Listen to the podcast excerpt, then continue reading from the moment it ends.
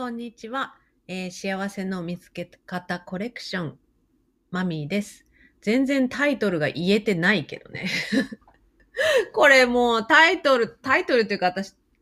ょっと方向性を考え中です。まあ、なんどうでもいいんですけど。あの、今日は自分が発した言葉から自分がセルフコーチングできたことがあったので、それをシェアしたいと思います。えっ、と、最近私ね、なんかもう仕事したくないっていうモードに入ってて、なんかもう仕事したくないみたいな感じになってて、まあそれ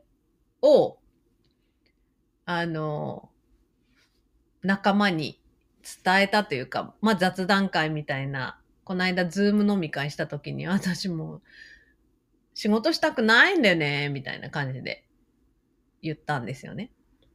で、後で気づいたんです。私、仕事したくないの中に、仕事、嫌な仕事はしたくないになってて、なんか仕事って言ったそのワードの中には、自分がやってて好きな仕事は含まれてなかったんですよ。で、私自分で気づいて、なんうんと自分が好きな仕事とかややりたい仕事は仕事っていう意識がないだなって思ったんですよね。そのあの、まあ、具体的にどの仕事がやりたくなかったかっていうのはちょっと言えないんですけど、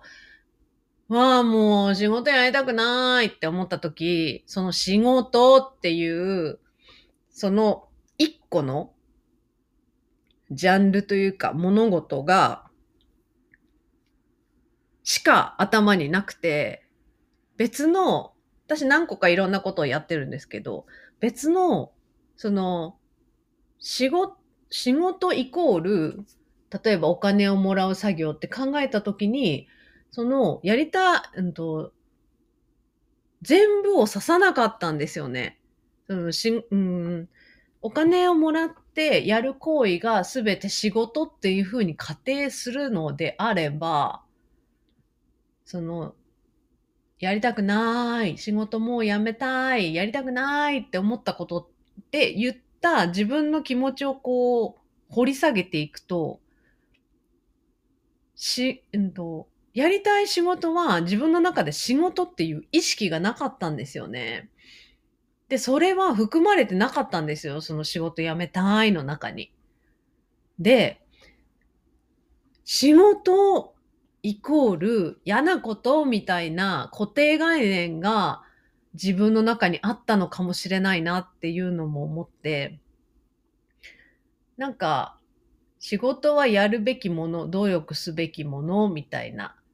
だからお金がもらえるみたいな多分固定概念が私の中にあったんだと思うんですよね。だから、やめたいって思った。うんと、仕事辞めたいって思った。ですけど、でも、それをよくよく考えてみると、仕事が辞めたいわけじゃないんですよね。この物事はやりたくないかもなっていう感じだったなっていうことを、自分の発言からセルフコーチングができた。